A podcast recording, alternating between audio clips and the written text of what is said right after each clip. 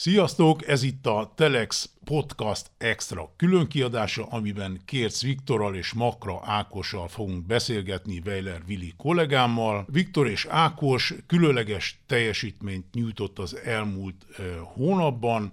Végig gyalogolták a 4273 kilométeres Pacific Crest Trail nevű amerikai túraútvonalat, és a különlegesség az egész túrában, hogy első magyarként teljesítették északról délre ezt az utat. Én szeretek egyből a, a dolgok közepébe vágni, hogyha valakivel találkozom, és megkérdezem, hogy milyen volt, akkor mindig azt kérdezem először, hogy mi volt a legkeményebb, legveszélyesebb helyzet.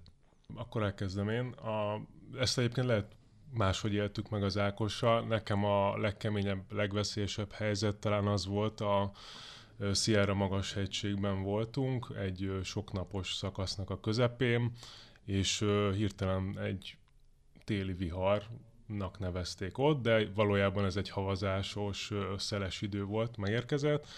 Teljesen átáztunk, magasan voltunk, nem tudtuk követni az ösvényt, kicsit ilyen eltévedős történet is befigyelt, és gyakorlatilag nagyon magasan voltunk, havazásban, és fáztunk, és még bele is csúsztam egy jeges patakba, és akkor úgy voltunk vele, hogy akkor most nagyon gyorsan meg kell valahogy melegedni.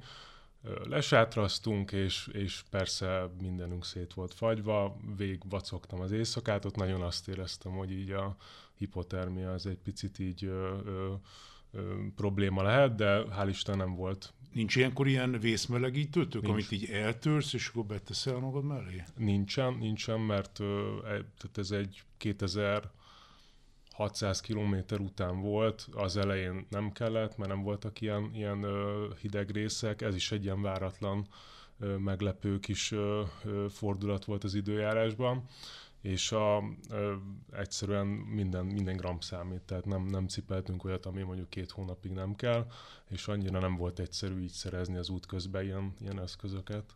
Következménye volt valami, hogy másnap, vagy lázasan, vagy mm. egyéb kellemetlen állapotban?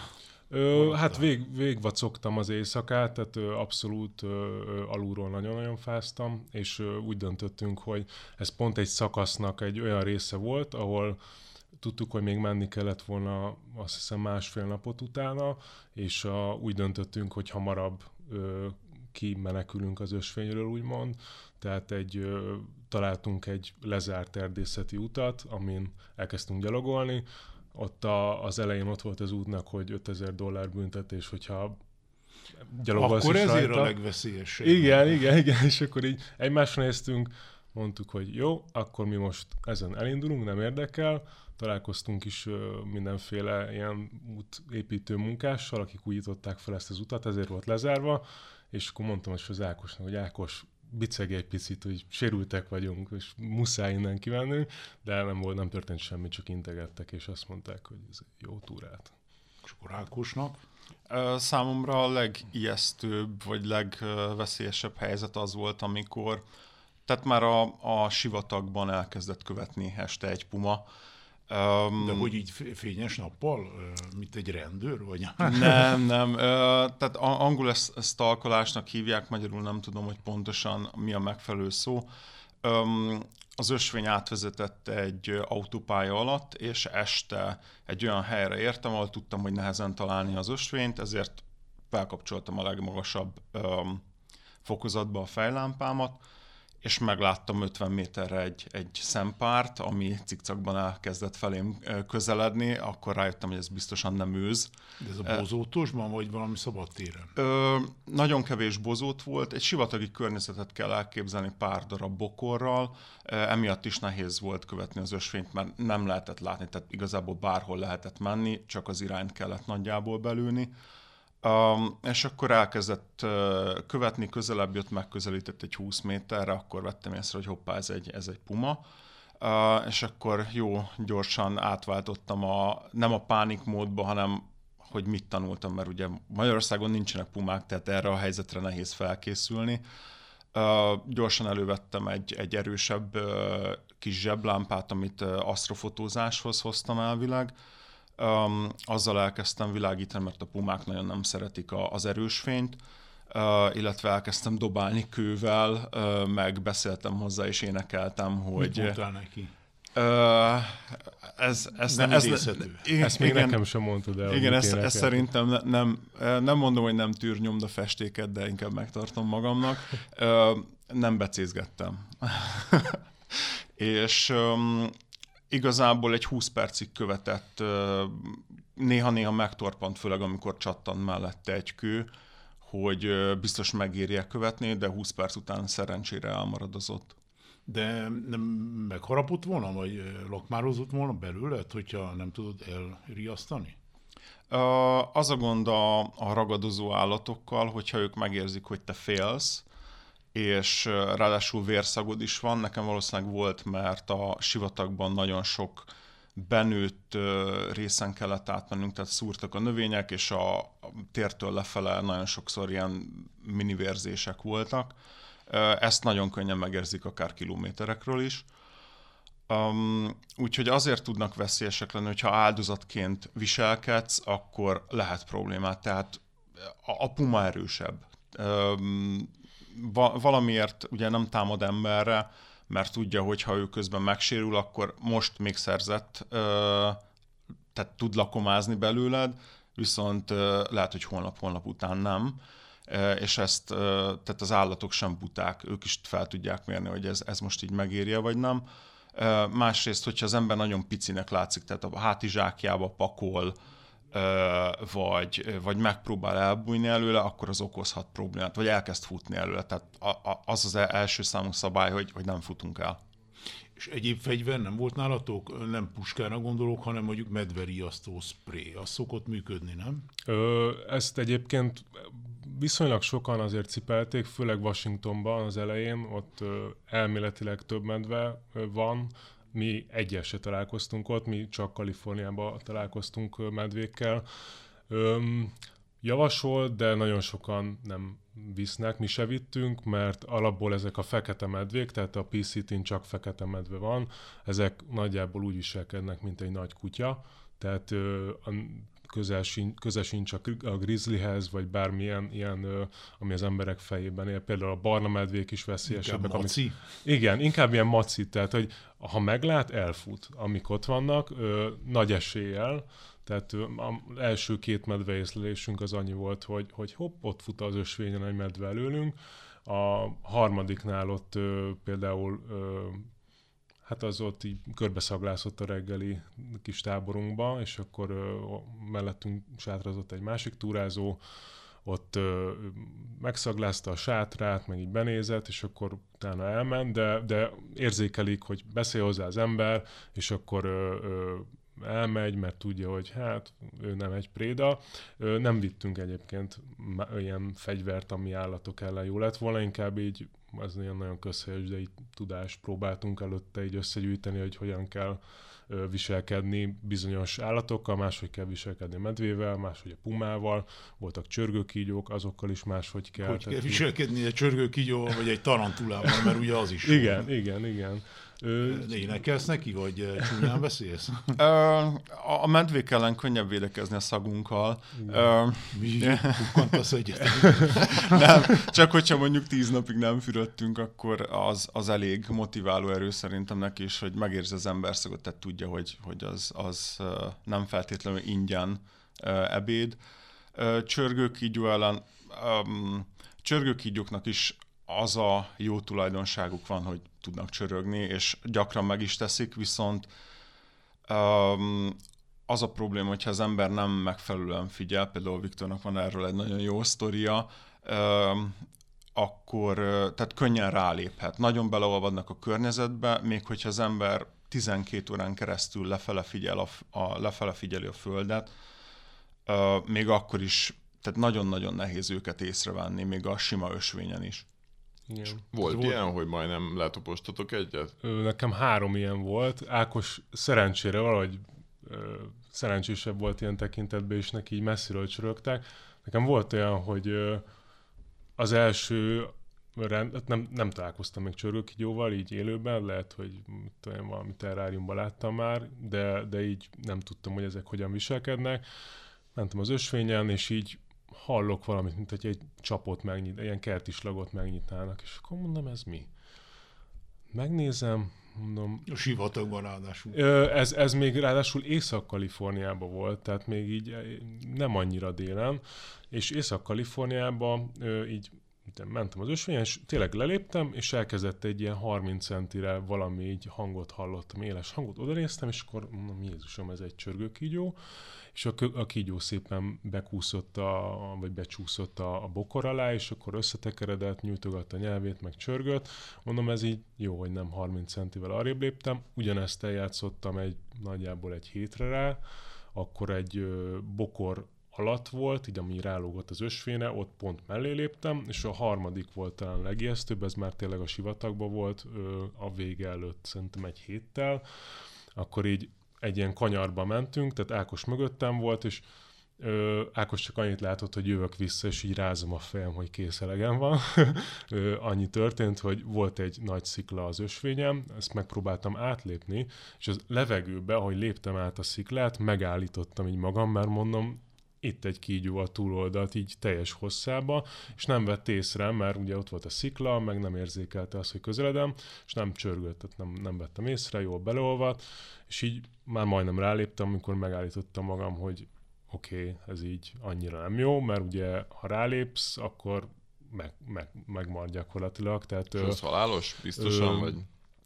Hát a fiatal, az a baj, hogy ha a fiatal a csörgő kígyó, akkor az összes mérgét beléd engedi, mm. és, és igen, vagy halálos, vagy ha jól tudom, lehet ilyen bénulásos dolog is, tehát attól függ, hogy milyen gyorsan jön segítség. Általában ilyenkor helikopter jön, nekünk volt ilyen műholdas kis eszközünk, amivel tudunk segítséget hívni, ami befut egy központba, és akkor ők elosztják, hogy akkor most helikopterrel jönünk, vagy földön, lényegtelen. Tehát egy ilyen nem is múlhat, hogy mennyire súlyos, de a, például az idősebbek, ők csinálnak olyat, hogy, hogy úgynevezett dry bite, tehát hogy így beléd mar, de, de nem enged beléd mhm. mérget. Mm. Tehát ez ilyen kétesélyes. Most ott vagy a semmi közepén, és megmar egy kígyó, akkor így nem tudod, hogy most vajon ez mérget eresztett belém, vagy semmit. Találkoztunk egy ausztrál túrázó nővel, akinek az volt a ösvényen vannak ilyen kis nicknevek, ilyen kis becenevek, és akkor neki az volt a neve, hogy Lucky, és mint kiderült azért, mert ő rálépett egy csörőkigyóra, belé mart, de ez egy ilyen dry bite volt, mm-hmm. tehát nem, nem eresztett belé mérget. És akkor... akkor de ti is uh, szerencsések vagytok hát, végül is, igen, mert így, igen. elkerültetek pumát, csörgőkigyót, tarantulát. Az is volt, igen. Tehát uh, nyugodtan azt lehet mondani, hogy lucky. Igen, igen közben foglalt. Igen, abszolút. Tehát emlékszem, hogy volt egy olyan szituáció, én nem észleltem a csörgő kígyót, csak Viktor. Mentünk le egy útkereszteződéshez, egy déli fekvésű hegynek a szoknyáján lényegében, és nagyon köves volt. Tehát ráadásul süllyettünk, vagy csökkent a, a szintben csökkentünk, és a csörgőkígyók szeretik a, az 1000 méter alatti, tengerszint felett 1000 méter alatti helyeket, és gondoltam, hogy hát itt lehet csörgőkígyó, de mondom, hát csak nem ma lesz. Teljes erővel ment a podcast és a zene kombinációja, és tehát így átmentem, mint egy terminátor az egész ösvényen. Viktor jött a végén beért, és kérdezte, hogy láttad a csörgőkígyót? Hát mondom, milyen csörgőkígyót? Hát ott volt az ösvény, hát mondom, hát egyszer hallottam valamit így a fülhallgatón keresztül, hogy lehet, hogy az volt, pont azon a részen, ahol nagyon, tehát nem lehetett volna elkerülni, meg kell várni, amíg arrébb megy. És a pláne az volt, miután leértünk az útkereszteződéshez, megjött a mögöttünk levő hármas csoportból két tag, és kérdezte, hogy láttátok a kettő csörgő kígyót, és mondta, hogy én egyet sem láttam. Jó, hogy több csoport nem jött. Egyébként ez védekezés, hogy podcastot hallgatsz, vagy áj, ne is halljak semmit, vagy inkább, á, szarok bele, én hallgatom ezt a szöveget, zenét. Ez az édes tudatlanság szerintem. Mondhatnám egy kicsit felelőtlenségnek is azon a részen. sokszor van az, hogy eldöntöm, hogy jó, akkor nekem most szerencsém lesz. Ez is ilyen helyzet volt abszolút. Szerencsém is lett, de lehetett volna nyilván rosszabb döntés, ezt nem, nem ajánlom így senkinek. Viszont nem, nem éri meg azért annyira fél. Tehát, hogyha direktben nem lép rá az ember egy csörgő kígyóra, akkor nagyon nagy valószínűségű csak jelzi, hogy hé haver, én itt vagyok, és csak védekezem és arrébb kúszik. És hogyha hagyunk neki teret, akkor egy percen belül azért el is szokott menni. Úgy azt írják, hogy, hogy ugye 11 ezer ember sétálta végig ezt a túrát eddig nagyjából. Azt nem tudjátok, hogy hányan haltak meg közben? Minden évben van haláleset, egyébként nagyon banális dolgok miatt.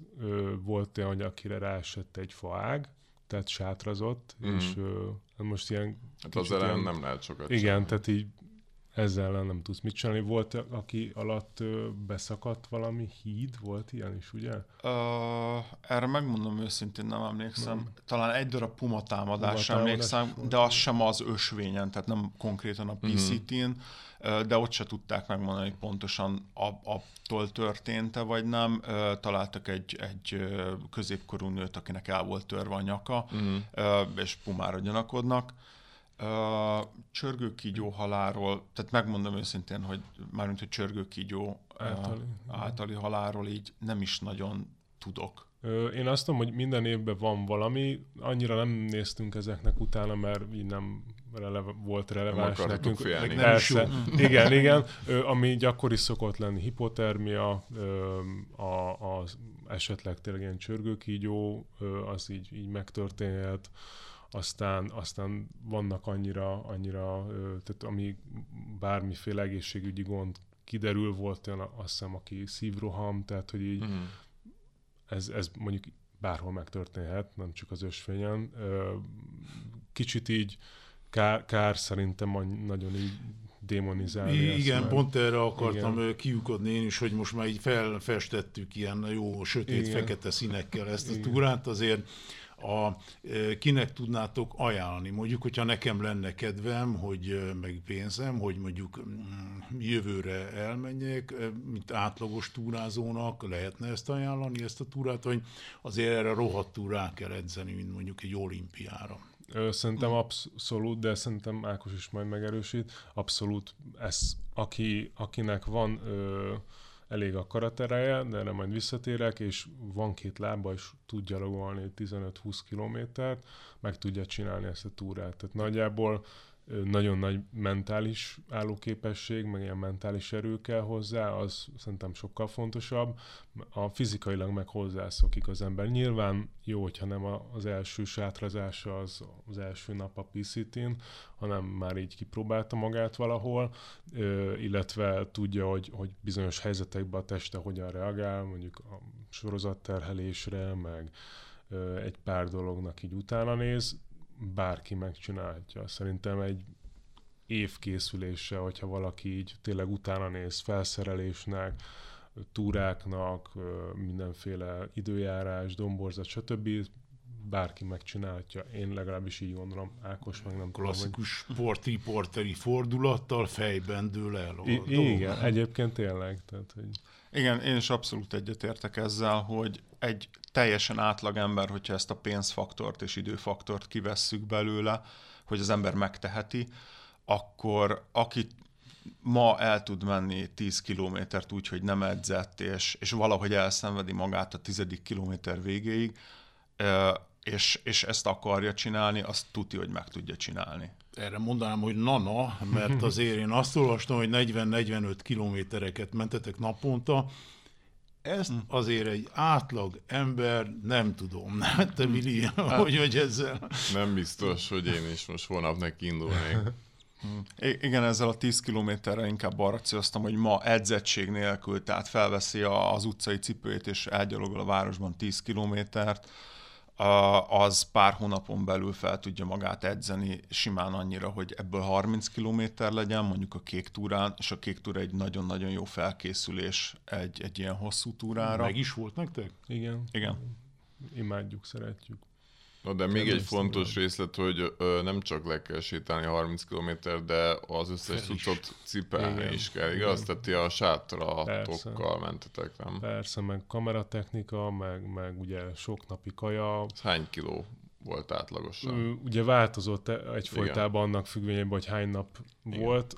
A legtöbb az nekem 25 kiló volt, a, volt egy 10 napos szakaszunk, ami 10 nap az 10 kiló kaját jelent, uh-huh. nagyjából egy kiló kaját tettünk naponta, plusz víz, ugye, kameratucok, a kintalvós cuccok, stb.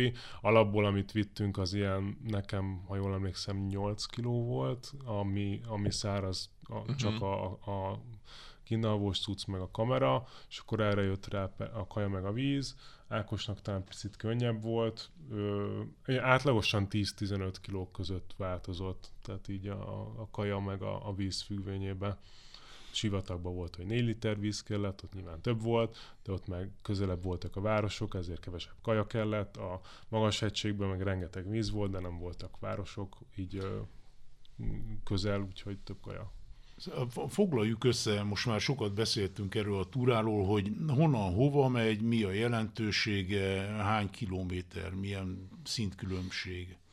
Ó, Viktor, ez a te kedvenc témád. Ó. Mindig elosztjuk az ilyeneket, Viktor általában nézi a térképet, én meg vagyok a motivátor, aki így állandóan panaszkodik, úgyhogy szerintem a, tehát 4270 km 4273 km idén a, a legpontosabb mérések szerint. Időközben azért változott. Volt egy olyan hely, tehát ez számomra egy óriási meglepő dolog volt, hogy volt egy kijelölt hely, a, van egy applikáció, amin keresztül lehet nézni a, a azt, hogy hol van víz, hol van táborhely, tehát segíti az embert Meg nagyon. hogy ne tévedj el, igen, mondom, ne tévedj le az a térképet is azon nézed, igen. Igen, és volt egy olyan hely, hogy azt írták, hogy nem is tudom, 1960 valameddig talán idáig tartott a PCT, és egy teljesen jellegtelen helyet kellett elképzelni, egy nagyon pici ilyen emlékkővel, amit, amit teljesen eldugtak, tehát így álltam, és több komment is volt az applikációban, hogy hát igen, kitettek magukért. Mindegy, ez számomra nagyon vicces volt ezt így meglátni.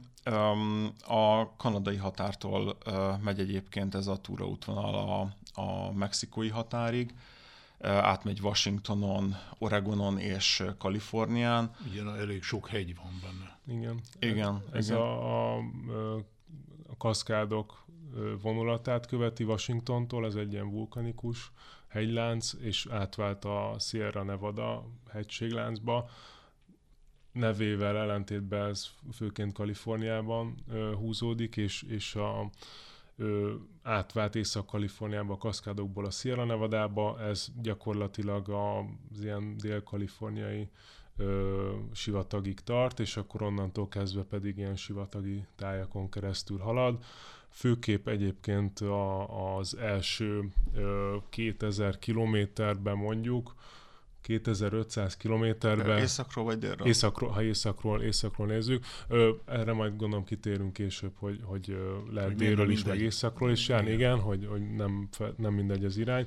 Mi most északról nézzük, mert így, így teljesítettük. Északról kezdve főképp ilyen 1500 és 3000 kilométer, 3000 méter tengerszint feletti magasság között megy az első 2000 500 kilométeren, és az első 2500 kilométer után, 2500-tól 3130-ig vannak ilyen magasabb részek, tehát ilyen 4000 méter környékéig, és a, utána jön a sivatagi rész, de a sivatagi részen is hegyek vannak, tehát ott is hegyvidék, magas hegyi sivatag, ott is van, hogy felvisz 3000 közelébe, de főképp ott ilyen 2000 környékén, illetve vannak ténylegesen sivatagos részek, ahol lecsökken az ösvény ilyen 3-400 méter ö, magasságba, és ott, ott ez a klasszikus ilyen homok, meg, meg egy-egy bozótól, sivatagi állatok, stb.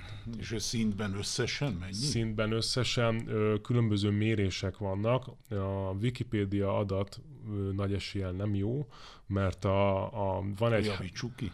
Igen, a Wikipédia adat úgy tudom, hogy 128 ezer méter föl és le, tehát, vagy bocsánat, tehát föl, és ugyanannyi le, tehát ilyen, ilyen 270 ezer szintkülönbség. Ez ami... a ionoszféra, hogyha igen, igen, igen, igen. Ö, az azért ö, van egy pontosabb mérés, az 148 ezer métert mond, ez a, egy, egy half mile PCT nevű ö, térkép sorozat alapján, ami gyakorlatilag fél mérföldenként feltérképezte a PCT-t az 148 ezret ír, tehát majdnem 300 ezer. 149 -et. 149, 149 ezer méter fölfele, és ugyanannyi lefele, úgyhogy ö, ezek ilyen nehéz elhelyezni egyébként ezeket a számokat. Inkább úgy mondom, hogy ö, kék, túrához, kék túrához képest kék, mondjuk. Kék túrán úgy 33 ezer van, tehát, tehát ötször, ötször, ötször, de ugye távban is, távban ö, négy, négyszer, mondjuk kicsit kevesebb, mint négyszer annyi, mint a kék túra.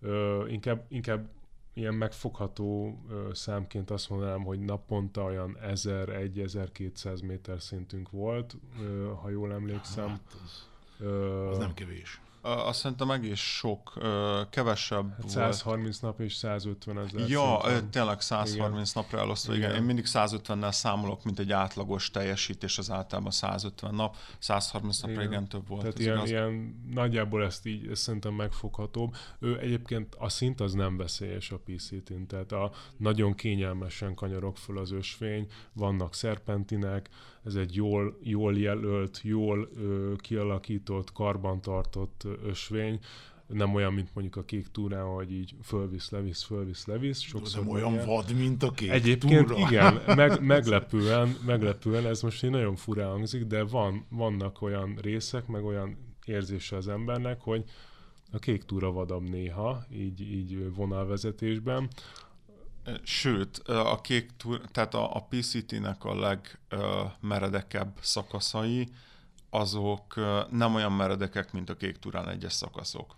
Tehát egész vicces így belegondolni, hogy, hogy az ember ugye nagyon így kicsit démonizálja ezt az egészet, vagy fél tőle, hogy úristen 4270 kilométer, de a tehát a kék turán is lehet uh, nehéz szakaszokat találni egyrészt, másrészt, hogyha az időjárás beüt, akkor minden nehéz. Igen, meg még esetleg annyi, hogy mondjuk a kék turán 4 kilométerig tart egy emelkedő, itt meg 20 kilométerig, tehát hogy uh, volt olyan, hogy volt olyan nap, amikor uh, negy, hát 30 valahány kilométeren keresztül emelkedtünk 3000 métert fölfele, tehát hogy így kicsit más, más így jellegében, ugye a hegységekből adódóan, Öm, még a, a túrának ilyen nagyon száraz adatai, Washingtonnal kezdődik, ez egy 800 km, utána Oregon ö, következik, szintén egy 7-800 km, és a többi az Kaliforniában halad, bizonyos részein, tehát Észak-Kalifornia, és akkor a magas Sierrák, és utána a sivatag.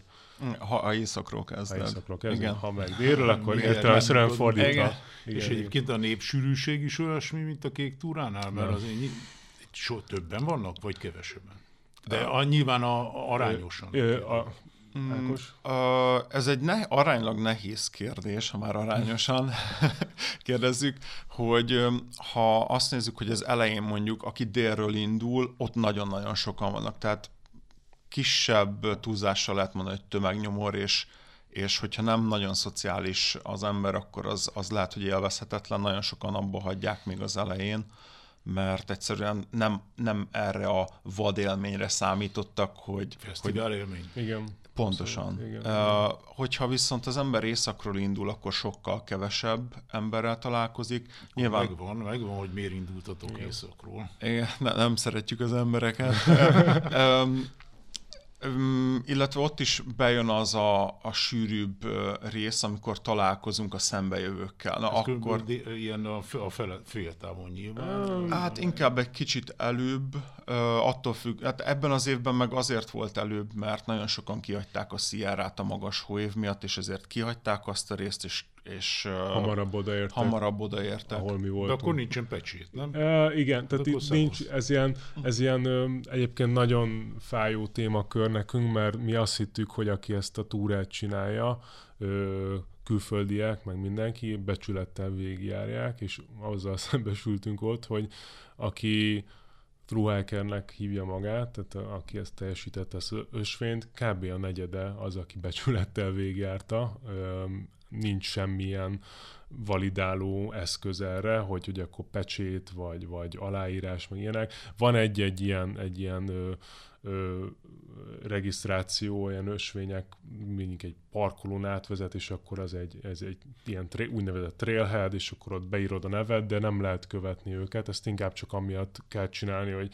monitorozza a, a helyi ranger állomás, hogy például mennyire sok ember halad át ezen a ponton, Öm, és, és ez volt nekünk a tapasztalatunk, hogy, hogy nagyon sokan hagytak ki részeket, és ezt nem, nem kommunikálták, vagy, vagy nem így kicsit így elsikálták, és a, ö, egyszerűen, egyszerűen nem tudsz utána menni, hogy, hogy akkor most akkor bárki nem mondhatja igazából. Igen. És nincs ilyen lista, hogy akkor teljesítette ennyi ember Ön, ilyen önbevál, Önbevalláson alapuló lista van. Tehát ez a probléma. És a magyarokról hányról tudunk, hogy előttetek végigmentek?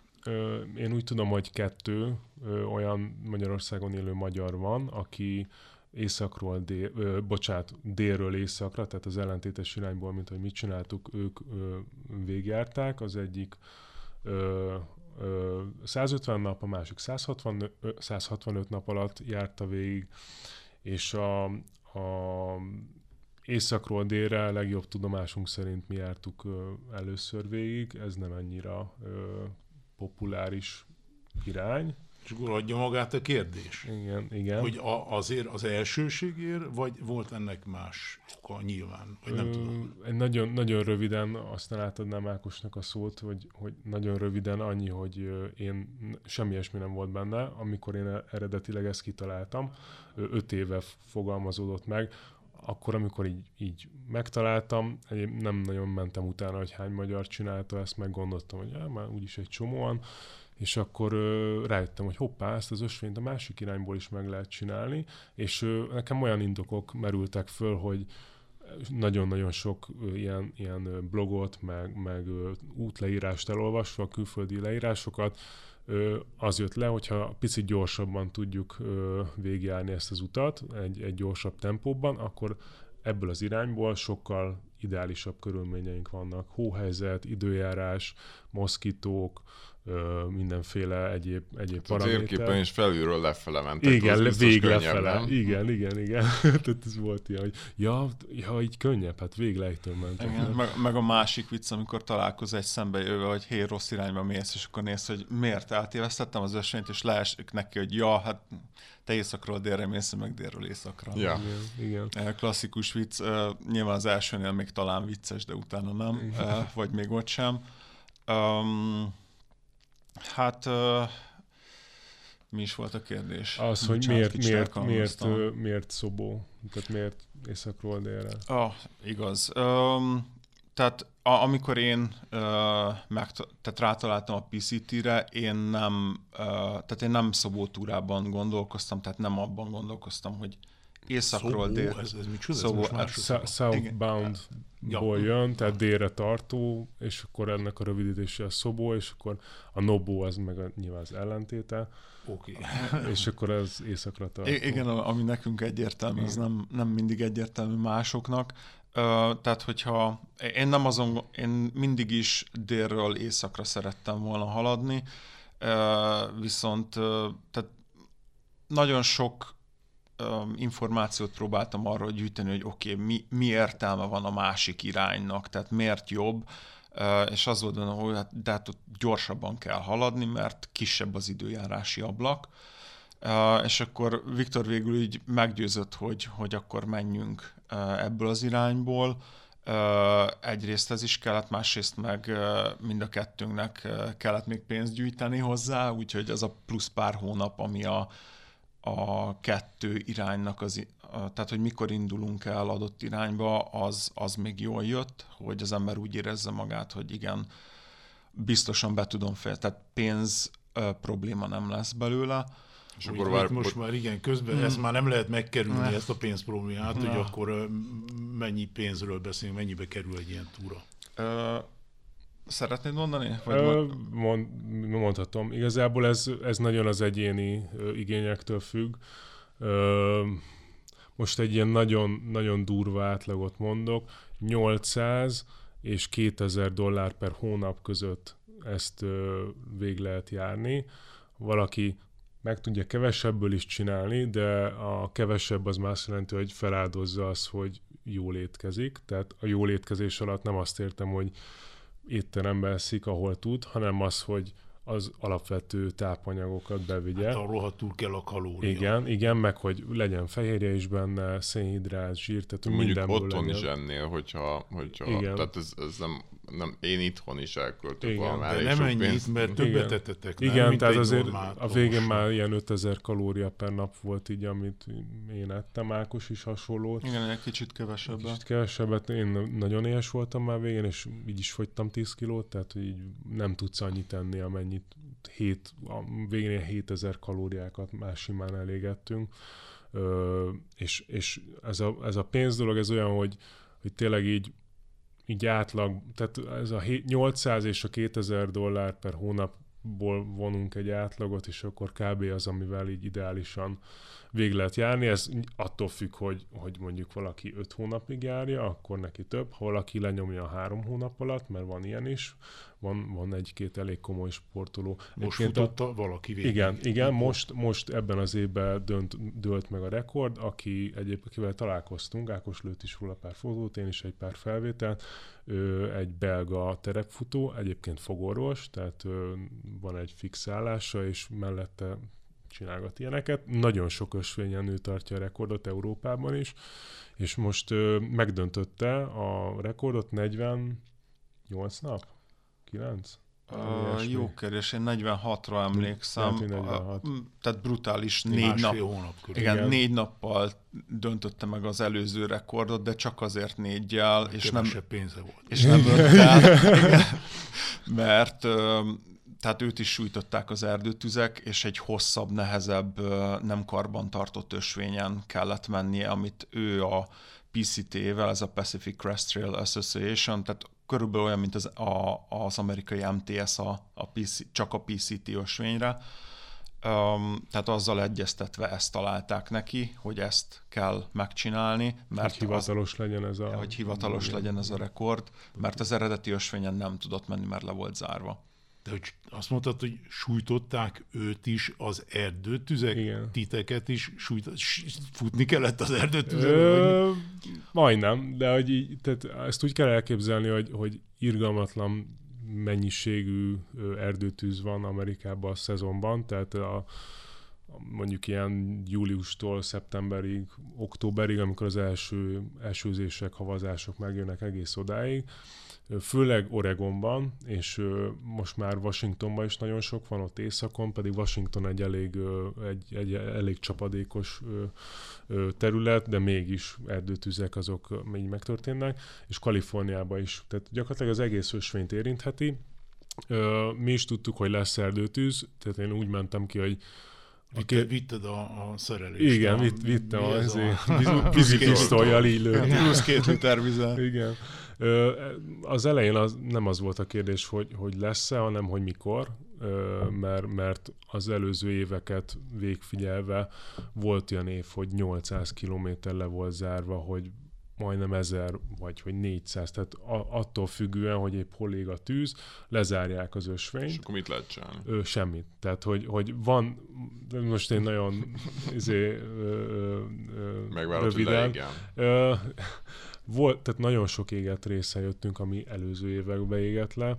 Annyit lehet csinálni, hogy megnézni a, ennek az egyesületnek vagy szervezetnek a, a honlapját, és hogyha javasolnak hivatalos kerülőutat valamelyik másik ösvényen, ami esetleg hosszabb, vagy lehet, hogy rövidebb, de így nagyjából párhuzamosan megy a PCT útvonalával, akkor azon mész, de ez ilyen nagyon sok esetben nincsen, mert hatalmas vadon területekről beszélünk, tehát úgy képzeljük el, hogy ez nagyjából átlagban 120 és 180 km közötti szakaszok vannak két aszfaltozott út között, tehát hogy hogy két civilizált, két civilizált pont között. Igen, és az aszfaltozott út se civilizációt jelent, hanem onnan még ki kell stoppolni mondjuk egy órát, vagy fél órát a legközelebbi város, mondjuk 50 kilométer. A Tesco-ba. Igen, kb. Nagyjából így néz ki, és akkor ö, az erdőtüzekkel mi is így Oregonban voltak olyan szakaszok, amikor nagyon füstös volt a levegő, tehát mondjuk egy ilyen fél magyarországi terület, terület ég,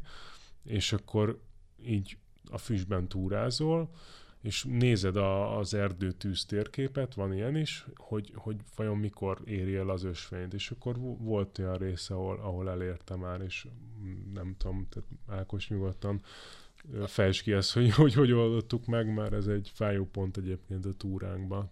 Uh, igen, tehát uh, nagyon, aki valamennyire tisztában van a, a Pacific Crest Trail-lel, azt tudja, hogy, hogy nagyon sok erdőtűz van, és nagyon kevés olyan túrázó van, aki valahogy, aki szerencsés és elkerüli ezeket, hogy uh, nincsen emiatt lezárás, és tud egy folyamatos útvonalon végigmenni. Tehát nem kell uh, szakaszokat átugrania, vagy nem kell szakaszokat kihagynia.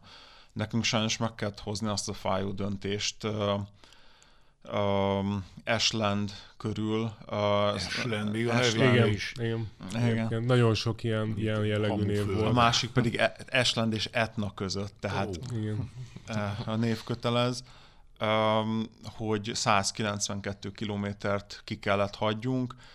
Uh, ennek több oka is volt. Egyrészt nem volt uh, hivatalos kerülőútvonal, uh, másrészt, uh, tehát aszfaltozott úton ezt valahogy el lehetett volna kerülni, viszont az a probléma, hogy ez privát földeken megy keresztül, és Amerikában kicsit máshogy értelmezik a, a privát szférát, mint itthon.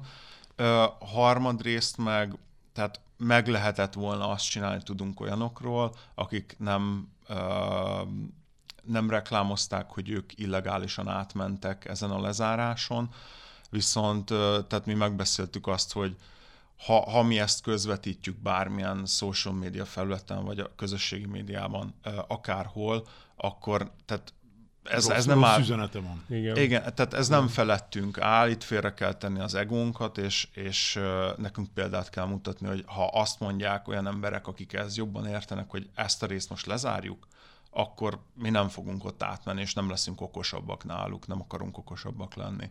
Igen, igen. Tehát... És hogy számoltatok el ezzel a 192 kilométer? 192, öm, elszámolni, ez, ez hogy értve elszámolni? Hát hogy... úgy, hogy akkor az annyival rövidebb a, a megtett út. Ö, igen, most a, tehát a, valójában a kilométereink így is többek, mint 4300, mert például a túrát úgy indítjuk, hogy 50 km gyalogunk északra, már nem lehet máshogy elérni a kezdőpontot, annyira a semmi közepén van, meg tettünk nagyon sok kitérőt, megmásztuk a Amerik, vagy hát az egybefüggő USA legmagasabb hegyét, az is egy kitérő, tehát nagyon sok ilyen kitérőnk volt, ö, ami, tehát kilométerbe több, ez igazából így nem zavart minket, ö, ö, elszámolni azzal, hogy az a rész kimaradt, az, az egy más kérdés.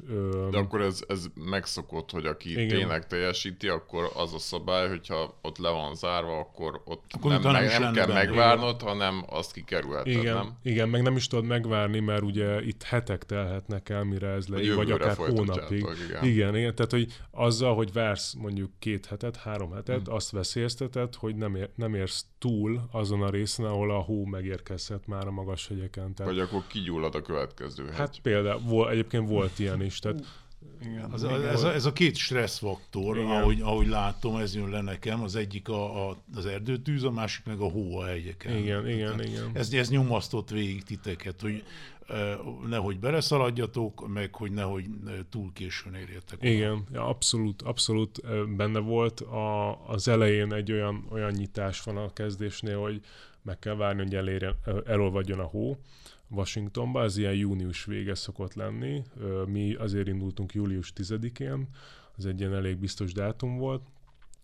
Ebben az évben egyébként meglepő módon majdnem június elején elolvadt minden hó, tavaly évben július végéig hó volt, tehát ezt így nem lehet kiszámolni, főleg amikor az engedélyeket a nemzeti parkoktól, meg az PCT-től meg, meg az ember. Ez februárban történik, és akkor így februárban még nagyon sok víz lefolyik a Dunán, tehát hogy így nem tudod megjósolni azt, hogy júniusban vagy júliusban lesz-e vége a, a, a, nagy, a nagy hónak, és akkor elindul az ember, azon izgul, hogy a, az erdőtűz az, az így mikor ér, érinti az ő túráját, és hogyha az erdőtűzes szakaszon így túlér az ember, akkor ott van már, hogy oké, okay, szeptember vége, október eleje, ilyenkor már jöhet nagy havazás ott 4000 méteren, ami ha behavazik, az azt jelenti, hogy nem tudsz 30-40 kilométert menni egy nap, hanem lecsökkent 10-15-re akár, vannak olyan részek,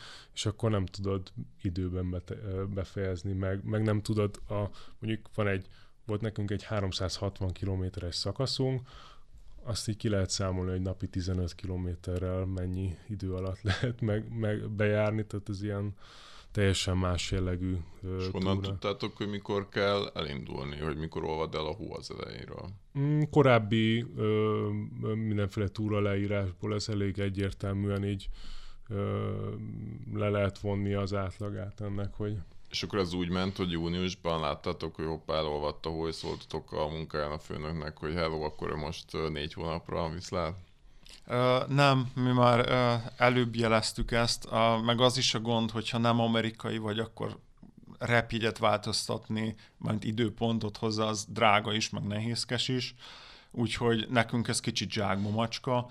Mi erre a július 10-ére lőttünk azért, mert az, az utóbbi tíz évből ezt láttuk egy, egy ilyen mintázatnak, hogy oké, okay, az egy biztos pont. Ha, ha előbb elolvad, akkor bőven jók vagyunk, ha viszont később olvad, akkor kevesebbet kell nekünk uh, nehezebb körülmények között teljesíteni. Uh, úgyhogy ez, ez ilyen szempontból szerintem tehát abszolút zsákba macska. De mázitok volt. Hát, I- igen, tehát hívhatjuk igen. szerencsének is uh, ezt a részét. Vagy gondos tervezésnek. Uh, igen. Mindkettő talán. Mindkettő. Igen. Uh, tehát uh, sajnos az egyik erdőtűzbe ott belefutottunk, uh, azzal sajnos nem lehet mit csinálni. Um, illetve ott uh, még visszatérek egy kicsit erre az erdőtűzre, tehát ott a legfájóbb pont az embernek, hogy ugye nem tudja folyamatosan teljesíteni. Uh, az is egy fájó pont, hogy megy, uh, már, már közeledik hozzá, de öt napig mondjuk nem lát semmit a füsttől, olyan, mintha bezárnának ráadásul egy autóba, és valaki de elszívna napi 10 doboz cigarettát. Milyen, milyen messzire láttatok? 10-20-30-40 méterre? A napot nem nagyon, tehát úgy, a napot például úgy láttuk, mint hogyha napfogyatkozás lenne. Ez elég apokaliptikus a, Abszolút olyan, olyan volt. Igen, meg, meg az embernek fáj a feje, többet iszik, valakinek hány ingere is van. Viktor például lázasnak érezte magát valamennyire, hogyha jól emlékszem tehát kellemetlen azt így erőltetni, hogy e, jó, én ezt mindenképpen megcsinálom, ráadásul úgy, hogy nem szabad átmenni. Ha meg elkapnak, akkor egyrészt pénzbüntetéssel jár, illetve az a minimum, hogy az engedélyedet elveszik, és még lehet, hogy az országból is kiutasítanak, ami nem biztos, hogy szerencsés. Igen. Az előbb szóba került az, hogy megkérdezitek a főnököt. Amúgy kíváncsi lennék, hogy civilben mivel foglalkoztok. Én videózok. Akkor ebből Több... is lesz videó. Igen, nyilván. igen, igen. Szoktam ilyen, ilyen dokumentumfilmeket készíteni ezekből az utakból, és ebből is lesz. Nem tudom, hogy mikor, mert azért egy elég nagy anyagot öl el fel ez az egész, és ö, sok idő lesz, de, de lesz belőle.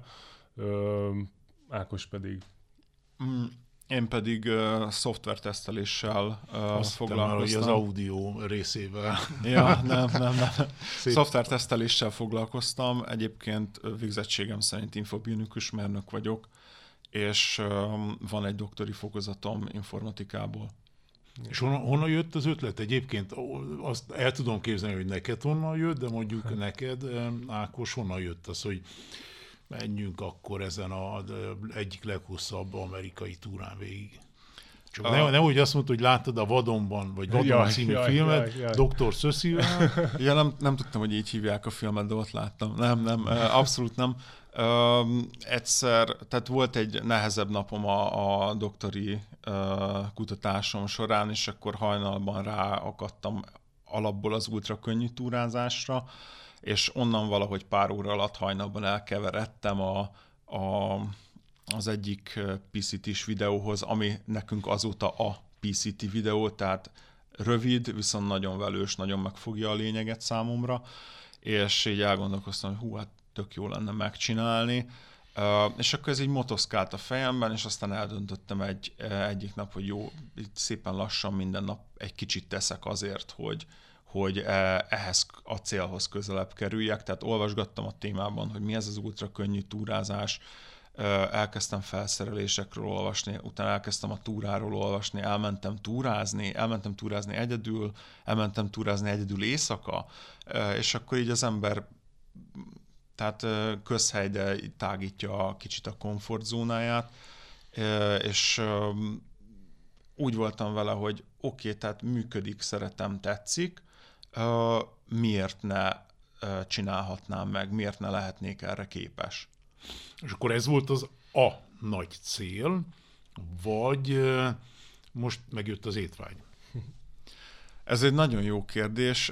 Az étvágy az megvolt, mert nem, nem ez volt az első hosszú túránk, tehát négy hónapos túrát, vagy most 130 nap, tehát mondjuk négy és félnek, ilyen még nem volt, viszont voltunk a Pireneusokban, illetve a Kék túrán is csináltunk hosszabb szakaszokat egyben, úgyhogy az étvágy az megvolt, az étvágy meg is maradt, viszont most szerintem mind a ketten úgy érezzük, hogy mint hogyha a PCT-n egy ötnapos szakasz után beszabadulnánk a városba, és találnánk egy nagyon olcsó hamburgerezőt, ahol degeszre esszük magunkat, viszont lehet, hogy egy óra múlva, nem is az, hogy megbánjuk a döntésünket, de, de így telítődünk, hogy jó sokáig nem leszünk éhesek. Az volt a legnagyobb kulináris élvezet, egy hamburger? Ö, nagyon szomorú, de igen. Tehát a, amikor nagyjából négy hónapig majdnem minden nap ugyanazt a kaját ettük. És mi volt az? Ö,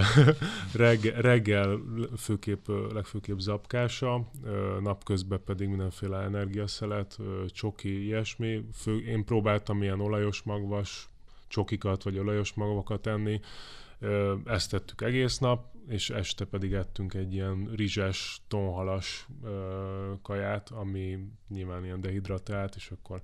Nem ö, fémkonzerv? Vagy nem, nem, nem. nem. Mit cipeltetek? Mert ugye nem mindegy, hogy milyen súly. Persze, persze. Itt, itt a Amerikában vannak ilyen, nem tonhal konzerv van, hanem ilyen tonhal kis tasak, tasak és akkor ez pont uh-huh. annyi, amennyi egy kajához így elég, és akkor két zacskó ilyen rizses, ízesített rizs, és akkor az mit tudom, 1500 kalória egy a nap végén, és nagyjából ilyen 4 és 5000 kalóriát ettünk egy nap, kis változtatásokkal végig ugyanaz volt, tehát hogy így, így nem, nem volt egy nagy kulináris élvezet, és akkor amikor a városba kér az ember, akkor egy hamburger is egy bú, a legnagyobb Michelin csillagos étteremmel ér fel. Oké, okay, ez Amerikában, de mikor hazaértetek, mi volt a, ja. az első kaja? Gondolom nagymama, vagy anya finom főztje, vagy, vagy, vagy kedvenc étterem? Ákos? Ja, én megettem egy zapszeletet. Nem, nem. Ö, igazából az első dolog, amit kértem édesanyámtól, mert már hetekkel előre megkérdezte, hogy, hogy írjak listát, hogy mit szeretnék, mondtam édesanyámnak, hogy ez menni fog, tehát az, biztos, az biztos. tehát én rántott húsos szendvicset kértem hazafele a, a reptérről, meg kakaót, mert egyszerűen kint a kakaók annyira fú, nagyon rosszak voltak, nem ízlettek, nem is lehetett kapni, drága is volt. A másik pedig, tehát a kedvenc ételem a rakott krumpli, úgyhogy édesanyám másnap rakott krumplit csinált, fú, nem tudom elmondani, mennyire boldog voltam tőle. Nekem barátnőm csinált ilyen békönös, meg ilyen szilvával töltött csirkét, nagyon finom volt, meg édesapám főzött egy nagyon finom tárkonyos ragú levest is. Az úgy jól esett. Levest azt nem, nem nagyon ettünk. és akkor így, így kívántam az ilyen normálisabb laktatókajákat, nem csak a hamburgert, meg a egy, egy-két pizzát is bevertünk, de hogy így nem volt ezeken kívül semmilyen ilyen nagyon komoly kaja. És ezt hogy kell elképzelni, hogy hány naponta álltatok meg, amikor megálltatok, besétáltatok a Walmartba, vagy két szakállas ilyen yeti, vagy, vagy így hány, milyen gyakran volt ez? Nagyjából ez a, az a négy-öt nap volt az átlag, amit vadonban töltöttünk idézőjelesen így egy-egy szakaszon, és akkor négy-öt nap után odaérkeztünk, keresztezett az ösvény egy, egy aszfaltozott utat, vagy sokszor valami erdészeti utat, kiálltunk stoppolni, nagyon hektikus ez a stoppolás, tehát van, hogy két óráig nem jön semmi, van, hogy az első kocsi megáll. Ö, kiutaztunk az első, a legközelebbi városba, és akkor ott a legközelebbi városba bementünk egy Walmartba, vagy bármilyen más amerikai ö, kisboltba, mert sokszor ezek ilyen nagyon kisvárosok, ö, vettünk kaját, ö, ha volt valami étterem, akkor, és elég jó áron volt, akkor ettünk egy nagy adag kaját, illetve elmentünk, a legtöbb amerikai városban a mosoda, elmentünk mosodába, kimostuk a utcainkat, és ha még nagyon ügyesek voltunk, akkor tusoltunk is, de az elég sokszor elmaradt, úgyhogy ez nem volt prioritás. Cipőt hányat vettetek? Én hármat használtam, nagyjából egyébként ilyen ötöt szoktak ezen az úton. Mi úgy voltunk vele, hogy ameddig nem szakad le teljesen, addig jó lesz. Cipő vagy bakancs? Ö, cipő, cipő, cipő. Tehát ilyen terep, terepfutó, mm. terepfutó cipő, ez nyilván mondjuk az ilyen havas részeken nem feltétlenül ideális, de hogyha a túra összességét nézem, akkor sokkal jobban ö, beválik, és az emberek 90%-a a terepfutócipőt használ ezen az ösvényen, Főleg amiatt is, hogy, hogy annyira jó karban van tartva, annyira szépen követhető az ösvény, hogy nincs szükség ilyen komolyabb, komolyabb lábbelikre. És én hármat, hármat használtam el, az utolsó az már így abban ilyen 1700 km belement, tehát nem volt túl jól felosztva, de, de még végül is kibírta, Ákos pedig kettőt használ. Igen, én összesen kettőt darab cipőt, kettőt pár cipőt használtam el, az első 2500 km után cseréltem, ezt akárkinek elmondtam, az teljesen ki volt, hogy hogyan, milyen cipőt használsz, hogy lehet ez, mi van a lábaddal, és igazából csak egy talbetétet kellett időközben cserélni benne, mert sajnos a talbetét kiukadt, az pedig lyukasztja rögtön az oknit, de lényegében két darab cipővel sikerült teljes, két darab pár cipővel sikerült teljesíteni az egészet, ami egyébként egészen kuriózum. Hát ez nem kevés. De. És egyébként vízholyag, meg ilyesmi nem? Mennyire hmm. Nekem, nekem nulla volt? Ö, nekem lehet, hogy a végén volt egy, de így nem, tehát annyira megkeményedett már az évek alatt a lábam, pedig ilyen teljesen baba lábam volt, hogy én, hogyha lépegettem egy percig mezítláb, akkor nekem vízholyagom volt a simán a földtől is.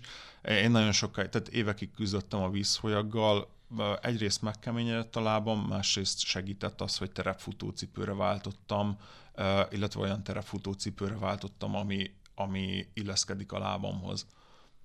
És egyéb, felsz, egyéb ruha, tehát mondjuk pólód nyilván cseréltetek menet közben. Tehát alsogatja, biztos, hogy repült a szemétbe. Nem. Nem, nem. nem, nem. Egy, egy, egy szett ruhánk Hány? volt. Egy szett ruha? Egy szett ruha. Mármint egy váltó. Ö, nem. Egy, egy, egy, egy, egy, egy váltó alsónadrág volt, meg változók, azt hiszem három pár ja, ilyen merino gondolom nem, nem, nem, nem, nem. Az, sem. az a baj a merinóval, hogy kiukad, kiukad nagyon hamar, és a, ezért inkább ilyen, mi a szintetikus ö, anyagokat szeretjük. Kibírta az egészet, a gatya, a póló, alsónadrágból kettő volt, egy csere, de azt is akkor cseréli az ember, amikor mosás van, tehát nem naponta, hanem öt naponta, vagy tíz naponta. Három hetente. Vagy három hetente, igen. Zokni az, az egy kardinálisabb kérdés, ott zokniból én mindig vittem többet, három-négy párat, volt, hogy öt párat is, mert ö, nekem előző évek tapasztalata alapján érzékeny arra a lábam, hogyha nagyon koszos az okni, ugye nem, nem nagyon tudjuk tisztán tartani. Hiába próbálja az ember egy patakba ott kimosni útközben, egyszerűen nem olyan, mint hogyha mosógépben mossa ki, amikor kiír egy városba, és ö, én úgy odaadtam, hogy megengedem magamnak azt a luxust, hogy inkább viszek öt pár zoknit, mint mondjuk két pólót. Tehát, hogy így De ezek technikai, vagy sima, vagy mosarodban van ilyen, hogy vízhatlan zokni. Nem tudom, hogy volt ilyen, vagy... A vízhatlan zoknit azt Sierra-ra, tehát a magas hegységekbe, főleg az elején, amikor nagyon sok hó volt, nagyon sokan vittek. Mi egyáltalán nem, mert egyrészt nem volt indokolt, másrészt Miért nem?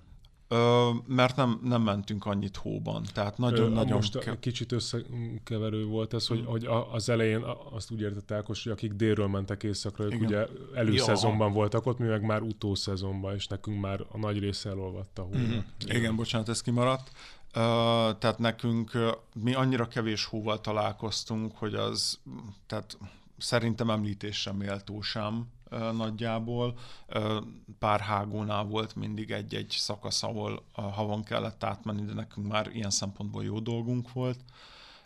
Tehát zokniból ez nagyon jól ráéreztél erre a kérdésre, vagy ezzel a kérdéssel, mert vannak nagyon drága zoknik, mi bementünk ö, 800 km után a Costco-ba, és vettünk 10 darab pár márkás zoknit, nem akarok reklámozni, 15 dollárért, illetve e- egy, egy, zok, egy márkásabb zokni általában 15-25 dollár között van, úgyhogy mi elosztottuk, hogy Viktor kapott 5 párat, meg én kaptunk 5 párat, nekem még mindig maradt egy pár a végére, ami, ami használható. Igen, tehát így, így kicsit az elején az ember azt érzi, hogy, hogy a legjobb zokni kell, mert nagyon fontos, és tényleg fontos, de aztán így egy idő után bekerül egy olyan ilyen, egy ilyen, áh, minden mindegy, ilyen mentális Elkapja a állapotba. monoton Igen, és, és már, már így a, a lába is kibír nagyjából mindent, és akkor a jó az olcsóbb zokni, és a lényeg az, hogy ne pamut legyen, hanem, hanem valamilyen ö, izzadságelvezető anyag, a, akár merino is jó. Ö, én így vegyesen használtam mindent. Tehát azért az zoknik az egy havonta nálam így elhasználódtak, tehát mindig kellett újat vegyek. Volt egy-egy túrabolt az ösvényen, egy-egy kisvárosba, és akkor mindig, amikor találtam túraboltot, akkor, akkor most veszek egy zoknit. Az, azért én tudom, hogy arra a lábam ez problémásom, neki Ákosnak jobban bírta szerintem ez az zoknis. Igen, tehát a, amíg Téma. Viktor általában elhasznált négy-öt zoknit, addig én át így egyet, vagy max. kettőt. Nekem nem, ér, nem volt érzékeny a lábam, pedig, és ez számomra A nagyon meglepő. A babalábak. Igen, tehát számomra nagyon meglepő, hogy eljutottam egy ilyen állapotba, abból az állapotból, ami régen volt. Viszont ö, neked cserélni kellett zoknit, mert azt olvastam, hogy nőtt a lábad egy méretet, vagy, az- vagy, vagy kinek? Ja, Az nekem igen. volt, nekem volt, igen. Tehát- Ö, ö, egyébként nem nagyobb zoknikat vettem alapból, tehát így, így ö, ö, az, azt elbírta. A cipőt, a, a harmadik cipőm az már egy számmal nagyobb volt, mint a, a többi. Az elsőnél éreztem, hogy Bedagadt? Vagy az szokott? Ö, nőtt, tehát hogy, hogy ö, szétterül ilyenkor a láb, a, ahogy ez volt az életünk négy hónapig, hogy napi 12 órát gyaloglunk, tehát a, akarva akaratlanul is szétterülnek így a, a csontok a lábadban. hobbit lábatok? Igen, egy kicsit, de nekem egy nagyon keskeny lábam volt, és most egy kicsit szélesebb egy, egy ponton, tehát így széltébe is, meg szerintem tehát nyilván hosszába is már egyszer nyom, nyom a, a, a bizonyos méretű cipő, és akkor nagyobbat kellett. Tehát azt hiszem 44 felessel indultam, és végén már 46-ost ö, vi- viseltem, tehát így ja, vannak ilyen, vannak ilyen érdekességek. De már megy össze, nyugtass meg. ne, hát remélem, most azért, azért így, így nem tudom, hogy ez így hogy fog történni, mert, mert érdekes, mert még én öt éve, amikor a, az El Camino-t csináltam, akkor egy ilyen, ott is nőtt egy fél számot, vagy egy számot, előtte nekem voltak ilyen 42 feles, 43-as cipőm, és akkor váltottam ilyen 44 félre, és akkor most 46 volt a végén, úgyhogy remélem tovább már nem lapult. ez is ilyen, ez ilyen... Akkor már nem tudsz cipőt venni. Igen, igen. Egyszerűbb akciós cipőt találni nagy lábmérettel. Ja. Igen, igen, igen. Ö, egyébként nem mindenki figyeltő, meg Ákosnak szerintem nem nőtt a lába. Ö, nem, nekem abszolút nem nőtt, pedig arra számítottam, hogy majd nagyobb cipőt kell rendelnem. Másrészt meg megnéztem, tehát így a boltozatom sem süllyedt be a lábboltozatom. Nem tudom, hogy mitől, valahogy úgy néz ki, hogy szerencsés vagyok. De volt valami sérülése valakinek, lábsérülés. Mind a kettő. Mind a kettőnek volt, igen. Uh, igen, uh, Viktornak aránylag az elején uh, egy... Uh, hát azt elmondom gyorsan. Igen, jó, akkor mondom. Hogyha így időrendben jövünk, hogy, hogy nekem 300 km után, a 4300 kilométeres túrából beütött egy olyan ö, sérülés, úgy nevezik, hogy shin splint, ez a gyakorlatilag ilyen csonthártya gyulladás a sípcsontban. Ah, igen, a Igen, már. igen, ö, ez nekem korábban is volt már, és tudtam, hogy ez visszajöhet. Az elmúlt három évben nem jött vissza, és akkor pont most visszajött. Nem tudom miért, mert nem volt akkora megterhelés. Valószínűleg ott az elején egy nagyon picit túltoltuk, és akkor meg kellett álljunk négy napra, de úgy, hogy én lábra nem tudtam állni gyakorlatilag azon a négy napon, olyan szinten be volt gyulladva a lábam, amilyen gyorsan jött, olyan gyorsan el is ment. Nem féltél attól, hogy most lőttek de, a... De, hát nagyon. Felhívtad anyukádat, hogy akkor megyek haza? Nem, semmilyen nem volt, mindenki, hát mondtam, hogy gond van, és akkor otthonra is mondták, hogy, hogy hát hogy azért hosszú még az út, gondoljuk át, stb. De hát persze ezt tudja az ember, hogy így én is azért valamennyire ismerem a testem, mondom, adjunk neki pár napot, Ákos meggyőzött, hogy ne két napot pihenjünk, hanem négyet, és végül is bevált, tehát hogy így annyira, annyira ö, ö, rendbe jött, hogy utána egy pár nap után szinte ugyanúgy mentem, mint előtte. Ez egy azután nem tudom, hogy történt. Ákosnak meg kicsit később volt egy igen, nekem uh, említettük ezt a tíz napos szakaszt, nekem pont azelőtt, um, tehát három héttel azelőtt kezdődött egy, egy ilyen boka fájdalomnak indult, és egyre jobban fájt, uh, ahogy mozgattam, uh, emiatt ugye beszűkült a mozgás terjedelme, tehát a jobb bokámmal nem tudtam normálisan koordinálni magam. Uh, utána átterjedt a balra, miközben a jobb elkezdett javulni, és uh, annak lehet, egy, tehát úgy lehet leírni a legjobban, hogy a bokám fáj, viszont hogyha megfogom egy kicsit a sípcsontomnál a, a lábant, így rámarkolok egy kézzel, és elkezdem mozgatni a bokám, akkor olyan, mintha recsegnének a szalagok, meg recsegnének a szövetek. Nem tudtam, hogy mitől van, nem akart elmúlni, jobb lábban elmúlt, jött a balos, és volt egy olyan nap, arra emlékszem, az, az számomra volt a, mélypont egyébként, kb. délután fél kettő volt, 32 kilométer körül volt még nekem hátra, Viktor legalább másfél órával előrébb volt. Ja, majd külön mentetek? Mm, igen. Sokszor külön mentünk. Mi egymás agyára mentetek néha? Vagy? Nem, más ritmus. Más ritmus. Nem csak néha, mindig. Igen.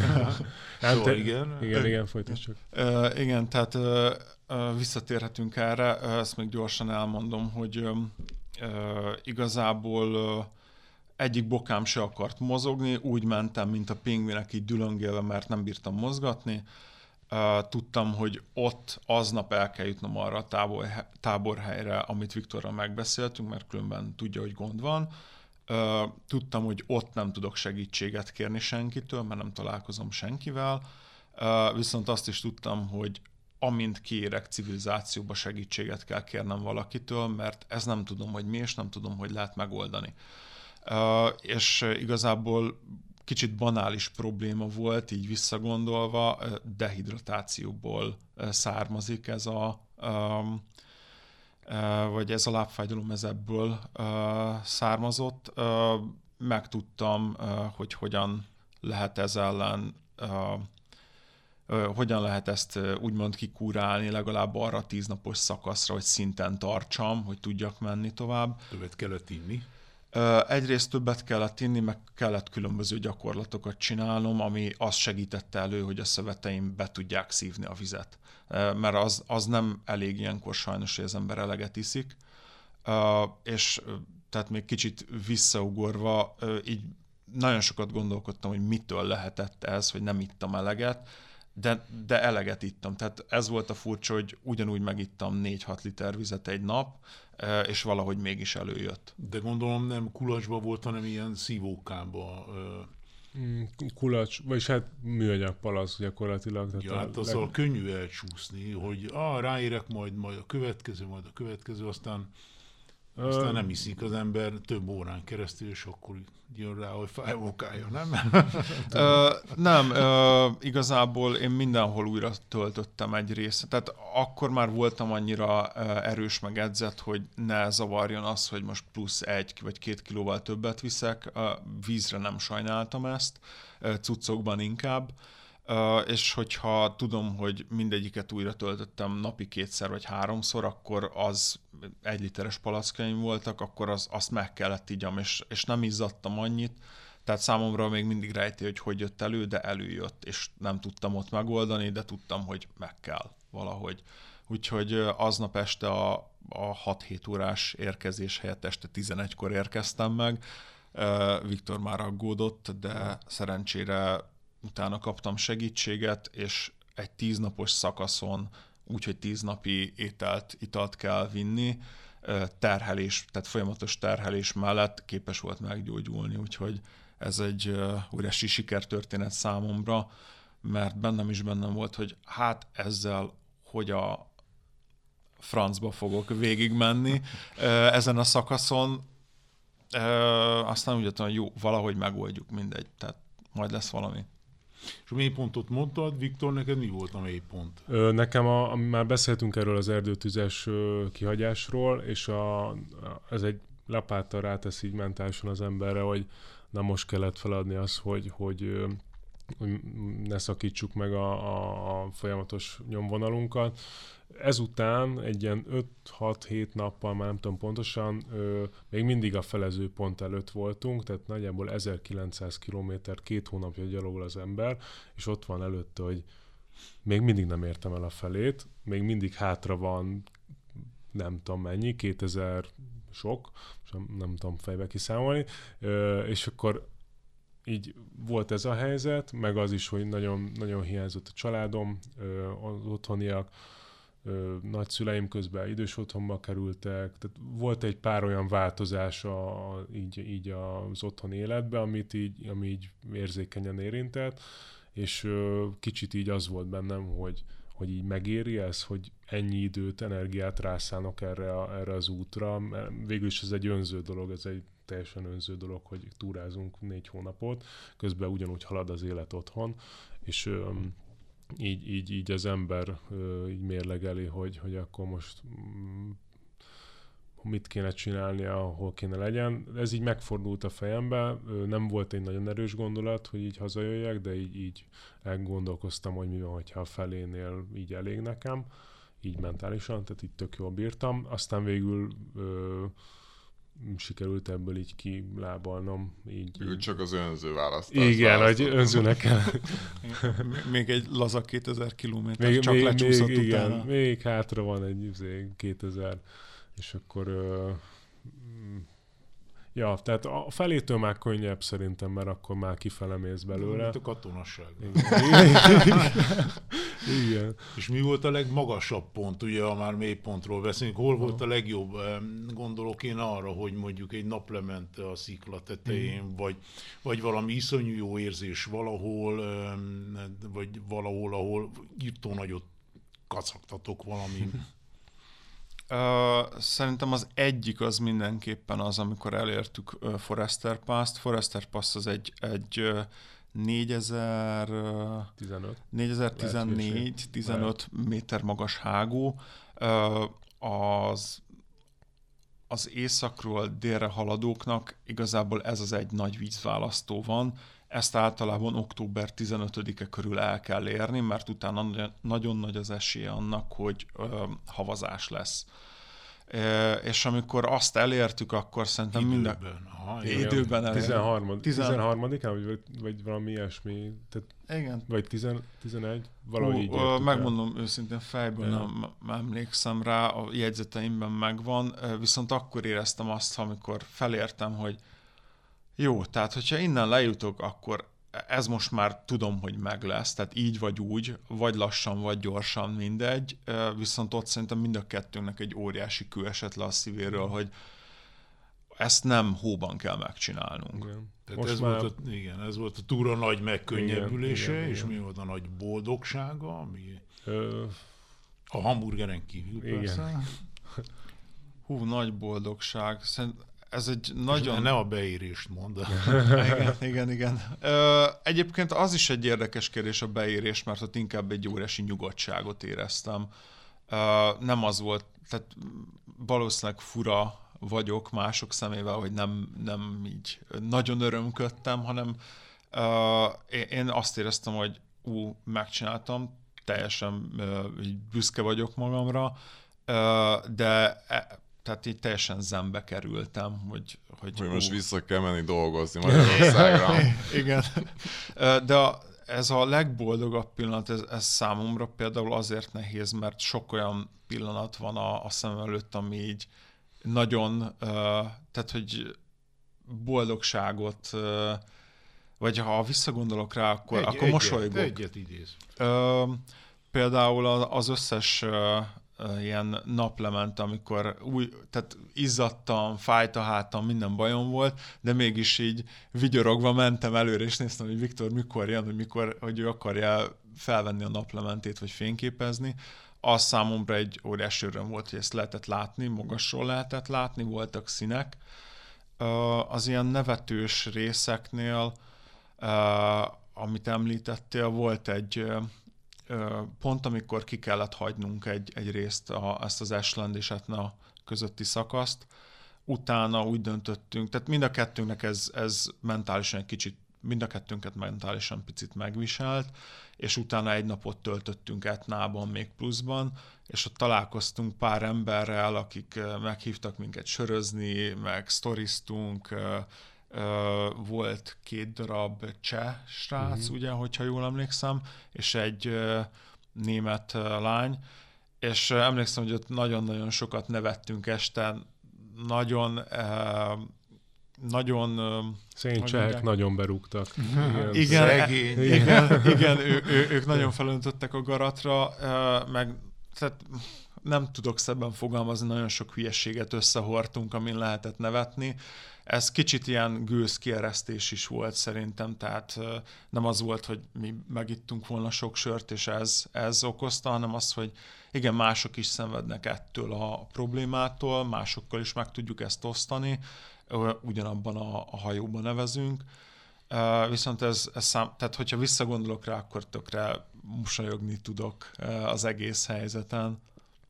Nekem, nekem egy ilyen nagyon boldog pillanat, ami, ami megvan, az, hogy megmásztuk a Mount Whitney-t, ez a, az USA-nak a, tehát a Alaszkát nem nézzük, a legmagasabb hegye, a Piss-City-ről egy ilyen 30-28 km körüli kitérő, és ahogy megvan bennem az, hogy megbeszéltünk egy indulást, hogy felérjünk naplem, vagy napkeltére, és akkor kicsit később indultunk. Ö, Mert elaludtam. Ö, igen, lényegtelen, de hogy később indultunk, a később indulás azt jelenti, hogy kettő helyett fél háromkor a hajnalban, és akkor ö, mentünk föl, és már így éreztem, hogy jó, elengedem ezt a naplementét, nem lesz meg, és így mentem szép lassan föl, ö, lehetőségekhez mértem nagyon szép idő volt, tehát nem, nem vert minket az, a hó vagy a jég, meg nem volt hatalmas szél, csak majd a tetején, de így, így men, megyek föl, és előveszem azt a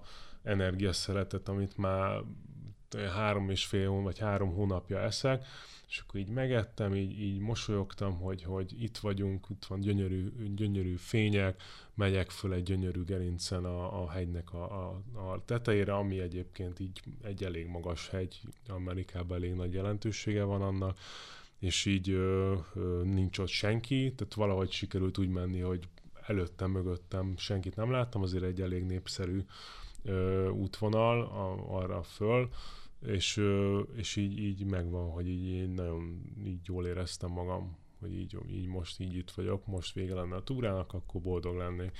Aztán végül fölmentünk, persze tetején ott már voltak emberek, és akkor így elment ez az egész, de így, így emlékszem, hogy így fölfele így a nap, nap keltében az így, így gyönyörű volt. Ja, ja, nekem még egy eszembe jutott. Én úgy kezdtem az egész túrát, hogy beteg voltam, tehát egy hétig minden bajom volt, nem, nem akarom részletezni, tehát nagyon nehéz hét volt az első, viszont első nap, amikor megérkeztünk, és csak 5 kilométert mentünk a... Bocsánat. Csak 5 kilométert mentünk a, az északi um, mondjuk, kezdőpont. északi Kezdő, kezdőponthoz. Uh, és az az 5 kilométer az egyrészt volt naplemente, és csodálatos volt, és így tehát akármennyire is lázas voltam, meg rosszul éreztem magam, csak így vigyorogtam, mint a tejbetök, hogy hát, hogyha ez ilyen lesz, akkor nekem tök mindegy, hogy mennyire vagyok beteg. Igen, hát ez az olyan, hogy várakozol öt évet gyakorlatilag, hogy elindulj ezen az úton, és az első öt kilométer így megérkezel egy ilyen képeslapba, kb. úgy, úgy néz ki, és akkor így hát itt vagyunk, és akkor ez azért egy elég, elég komoly érzés. Engem is megérintett az. Mi volt a kedvenc helyetek? Mert uh, ugye olvastam egy ilyet, hogy Hiker Town, Aha. tehát a túra város, és ott valakivel, Igen. valaki meg is hívott valamire, Igen. tehát nekem az eléggé, hogy mondjam, ilyen nagyon fura Az egy, az egy nagy, nagyon érdekes sztori, talán a legérdekesebb találkozás volt a, az ösvényen. Hiker Town, az nem tudtuk, hogy ki, de azt tudtuk, hogy valaki létrehozta a túrázóknak, ezt úgy kell elképzelni, hogy felépített egy minivárost, de ilyen klasszik amerikai volt szalon, volt ö, ö, ilyen bank, volt, ö, mit tudom fodrász, tehát hogy nem voltak ma, már ott emberek, mert már nagyon későn voltunk a szezonban, de hogy így egy, egy vagy két ember így ott volt. Tehát így minden volt, mozi, kocsma. Tehát nem lakott ott senki, nem. csak a túrázók igen, tértek csak be a túrázók, Tehát egy marha igen. nagy ilyen vendégház volt. Igen, igen, igen egy, ilyen, egy ilyen nagy, tudom, hány hektáron lévő terület, így a szélén körbe voltak ezek építve, és egyébként ez egy város nak mondható ilyen kis település mellett volt. Amerikában nagyon furák ezek a kisvárosok, mert valaki kimegy a sivatag közepére 50 évvel ezelőtt, letelepedik és benépesíti, és akkor ott van egy 50 fős kisváros, tehát és akkor ez, ez egy város, és ez egy ilyen mellett volt kb. És ott találkoztunk egy hapsival, aki Richard Skaggs, hogy azt hiszem így hívták, megkérdezte, hogy így elvitt minket egy, egy, a kisboltba, ott a közelbe, vettünk egy pár dolgot, és így megkérdezte, hogy mivel foglalkozunk, és akkor mondtuk, hogy mit tudom, én, én, én videókat, filmeket gyártok, Ákos informatik, mindig leegyszerűsítve, hogy mondtuk, mert úgyse tudják, hogy mit csinálunk, és akkor így rám néz, hogy, hogy én, is, én is egy filmkészítő vagyok, és akkor így mondom, igen, és akkor mondom, ja, persze, tehát ilyen tök szakadt cuszba volt, ilyen azért Hollywoodhoz közel voltunk ott, tehát Los Angeles-től nem volt ez messze, és akkor így mondja, hogy hogy ő nagy, nagy filmeken dolgozott, és akkor így kiderült, hogy ő, ő a Walt Disney-nél kezdte, meg a Paramount-nál, meg a, a mindenféle ilyen nagy stúdióknál az 50-es években, tehát ilyen 70 valamennyi volt, elég idős volt már, vagy lehet, hogy 80 is, és a, ö, olyan nevekkel ö, dolgozott együtt, hogy Harrison Fordot említette, Fred Astaire, csomó, csomó emberrel, és ö, ö, így mondta, hogy elejtette, hogy ja, nem akartam, nem, így beszélgettünk egy-két órát, és mondta, hogy nem akartok velünk tartani, a, van a, ö, egy nyaralom ott a hegyekbe, ö, Sonora, vagy valamelyik ilyesmi város mondta, hogy ott lesz Coppola is hétvégén, hogy ezért lesz egy jó kis hétvégén. Nem akartok és akkor nem, nem akartok izé? Ne, kb, kb. ez volt, és meg így mondom, ez így komoly, vagy így, így ne, nem tudtam, hogy most így ugrat minket, vagy nem, és akkor elvitt egy olyan ö, szobába, ahol kim voltak az ilyen emidiai, meg mindenféle poszterek, filmek. Ő egy producer volt, tehát gyakorlatilag nem, találkozik annyira az ember ezzel a névvel, tehát így nem, nem volt ismerős, és akkor így mutatta az összes újságot, minden. Mondom, hát ez így annyira nem lehet kamu, és akkor amikor utána rákerestem így IMDb-n, és tényleg így de akkor ezek szerint nem mentetek el? Nem. A kopolával Nem, nem mert képzel, képzeld, ha, igen. Mondjuk ki lett volna Kim Basinger. ő már nem Hát nem tudom, lehet, sors, lehet sorsot húztunk volna. Nem, hát igazából képzeld a helyünkben magad, hogy így így annyira nem, nem tudjuk eldönteni, hogy ez most így valódi el, vagy hogy kamuzik az, az ember, mert, mert vannak nagyon fura fazonok azért Amerikában. Végig az volt benne, hogy tuti kamuzik. Tehát biztos csak így szereti azt, hogy így hazudozik, és akkor az emberek így, így ú, úristen, tényleg? És akkor utána így, így utána olvastam, és ez így igaz volt. De amúgy megvan a, megvan a névjegykártyája, úgyhogy még mehetsz. Gondoljátok, írhatunk egy e-mailt neki, hogy élnénk a lehetőséggel. Legközelebb jön a vendégségbe, ja, akkor ja. mentek. Ja, ja. Neked van még kérdés, nekem egy utolsó kérdésem lesz majd még. Nem, szerintem nekem nincs. Mert már amúgy is uh, szerintem időben vagyunk. Igen. Az utolsó kérdés pedig az, hogy uh, amikor hazaértetek, és mondjuk el kellett utazni a város egyik végéből a másik végébe, akkor eszetekbe jutott -e, hogy na, nem megyek busszal, nem lesétálok, vagy, vagy nem tudom, egy idő után a álmotokban nem jártatok, vagy valami ilyesmi. Tehát, hogy mi, mi, voltak ilyen áthúzódó hatásai ennek a túrának? Um, nálam nem igazán. Uh, én Budapesten is nagyon sok helyre gyalog jártam, most vidéken lakom Békés Csabán, uh, tehát én nagyon szerettem azt, hogy oké, okay, én 40 perc alatt el tudok sétálni mondjuk, nem is tudom, 3-3 és fél kilométert, hogyha egy kicsit gyorsabban megyek, és nagyon sokszor Budapest belvárosában, hogyha laktam, akkor könnyű volt elérni ezeket a pontokat. Viszont most inkább a lustaság jött elő, hogy Hát én biztos, hogy nem gyaloglok. Tehát köszönöm szépen, most egy darabig elég volt, de hogyha édesanyám azt mondaná, hogy oké, okay, most neki valami nagyon kell a, a városközpontból, akkor azt mondaná, jó anya, hát akkor elsétálok, aztán majd visszahozom másfél óra, vagy, vagy kettő. De inkább a lustaság győz most. A Viktor, nálad is? Nálam, nálam ugyanaz, mint, mint volt a túra előtt, tehát én mindig azt nézem, hogy ha van elég időm rá, akkor elsétálok, nem, nem gond, hogy így most akkor egy órát sétálok a városban, szeretek így nézelődni, ha meg nincs időm rám, akkor idő rám, rá, akkor, akkor felugrok egy villamosra, vagy valamit, tehát hogy így nem, nem nincs ilyen, ilyen vonzata ennek. Érzem azért, hogy fáradt vagyok, de, de nem az, hogy, hogy akkor most így nem, nem fogok gyalogolni most két hónapig. Ö, azért a lifteket használom néha. Hiányzik egyébként? Ö, Egyébként nem. Tehát, hogy így, így nagyon fura, mert, mert az ösvényen az itthon élet hiányzik, az itthon élet során meg az ösvény. Tehát így azt hittem, hogy hazaérek, és így ú, mennék rögtön vissza, de, de úgy kicsit szerintem telítődtem, meg szerintem Ákos is, tehát így most így nagyon jó itthon lenni, és ilyen, ilyen hétköznapi dolgokat csinálni, tehát az, hogy leülök egy asztalhoz és vacsorázok, az ilyen ez ilyen nagyon-nagyon jó érzés, mert mondjuk az előző hónapokban ugye a sátramból kihajolva, egy ilyen kifacsart állapotban a földről lettem, tehát így meg mondjuk, hogy van WC, tehát ilyen nagyon, nagyon apró dolgok, ez, ezek mind, mind jól esnek. Most így, így jól esik a civilizáció egyébként, és valószínűleg talán pár hónap múlva meg kívánni fogom a nomád életet, tehát így ez egy ilyen, egy ilyen egyensúlyba kell kerüljön, és, és mindig szerintem mindketten dolgozunk ezen, hogy, hogy ez egyensúly így megmaradjon. És mi a következő terv? Igen, ez, ez ilyen, ö, ö, van, egy, van egy pár útvonal, ami azért fönn van így a listánkon, de nem szeretünk addig beszélni róla, még nem fix, tehát de amíg, de amíg nem száz százalék. Te, túl terv az van. Igen, tehát azért sajnos, vagy nem sajnos, az egy, az egy nagyon nagy bolygó, tehát hogy így... azért És nem, nem a normafához mennétek.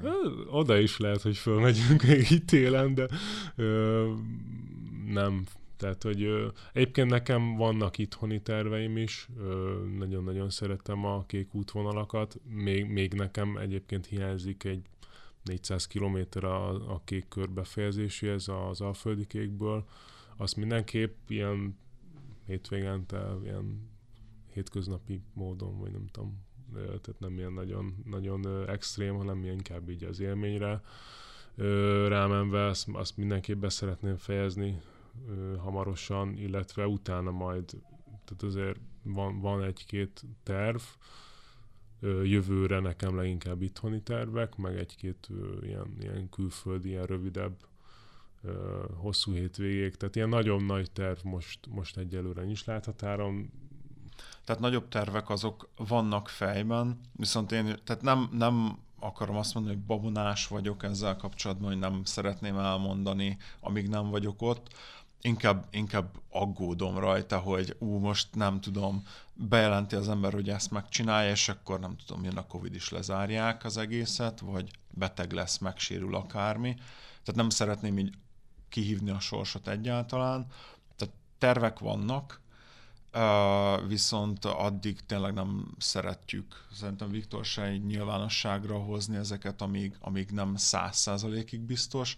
Az, az viszont száz százalékig biztos, hogy jövőre ilyen hosszút nem fogok például csinálni, mert tehát so, sok idő, sok lemondással jár, egy hosszabb túrának a hozadéka minden szempontból nagyobb. Tehát elteltetek ezzel most egy Igen, abszolút. És még a rakott krumpli lesz egy ideig a az kedvenc. Ó, az, az már nagyon régóta kedvenc. Ezt még megemlíteném egy rakott krumpli kapcsán. Volt egy ismerősünk Oregonban, Portlandben, 800 km után értük el nagyjából.